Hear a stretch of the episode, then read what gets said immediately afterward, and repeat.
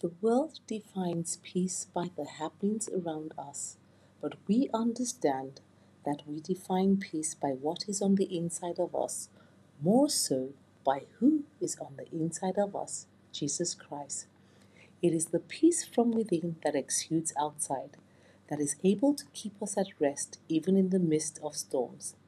The antidote to the anxiety, depression, hopelessness, and despair that the enemy brings at us is the peace of God. It sounds strange that you should have peace when you're in turmoil, but that is why it is peace from God and it is peace beyond understanding. It is His peace that brings us through. Romans chapter 5, verse 1 states, Therefore, being justified by faith, we have peace with God through our Lord Jesus Christ. Ephesians chapter 2 and verse 14 states, For he himself is our peace. Jeremiah 29 and verse 11 says, The thoughts the Lord has towards us are of peace and not evil to bring us to an expected end.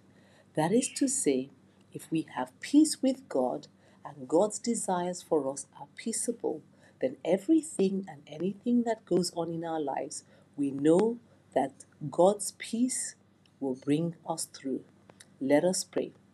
Father, we thank you for peace we have in you and from you. Thank you that you are our shelter, and we come and we pray that your peace will continue to permeate our hearts and our souls, regardless of what we are going through. Just like Zacchaeus sought you to know who you are, Father, we pray that you will enable us to give ourselves to seek you as our peace, that you will be the Prince of Peace in our lives. According to Isaiah 26 and verse 3, we declare that because our minds are stayed upon you and we have trusted you, your perfect peace keeps us at all times, and that perfect peace allows us to see you for who you are and not the problems for how big they are.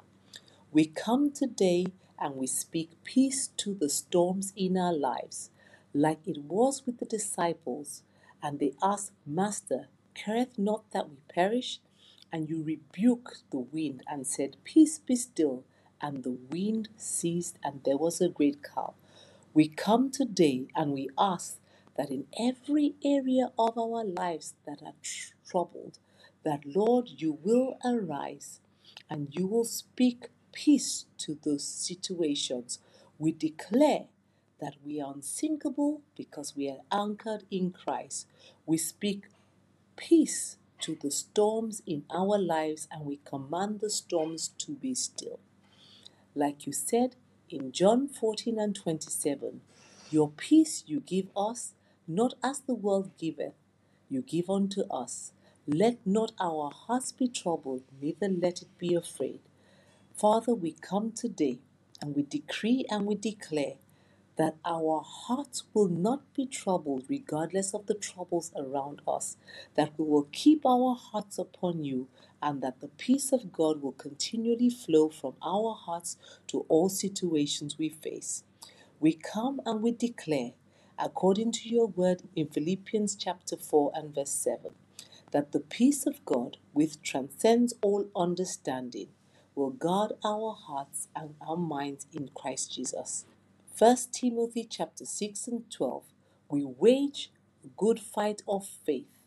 We lay hold on eternal life and we profess and declare that peace is enthroned in every area of our lives. We insist that the peace of God rules and reigns in our hearts at all times, regardless of the circumstances we face. Father, we come today and we trust in you, O Lord. Your word declares in Proverbs chapter 3 and verse 5 and 6 that we trust in the Lord with all our heart and lead not unto our own understanding, but in all our ways submit to him, and he will make our paths straight.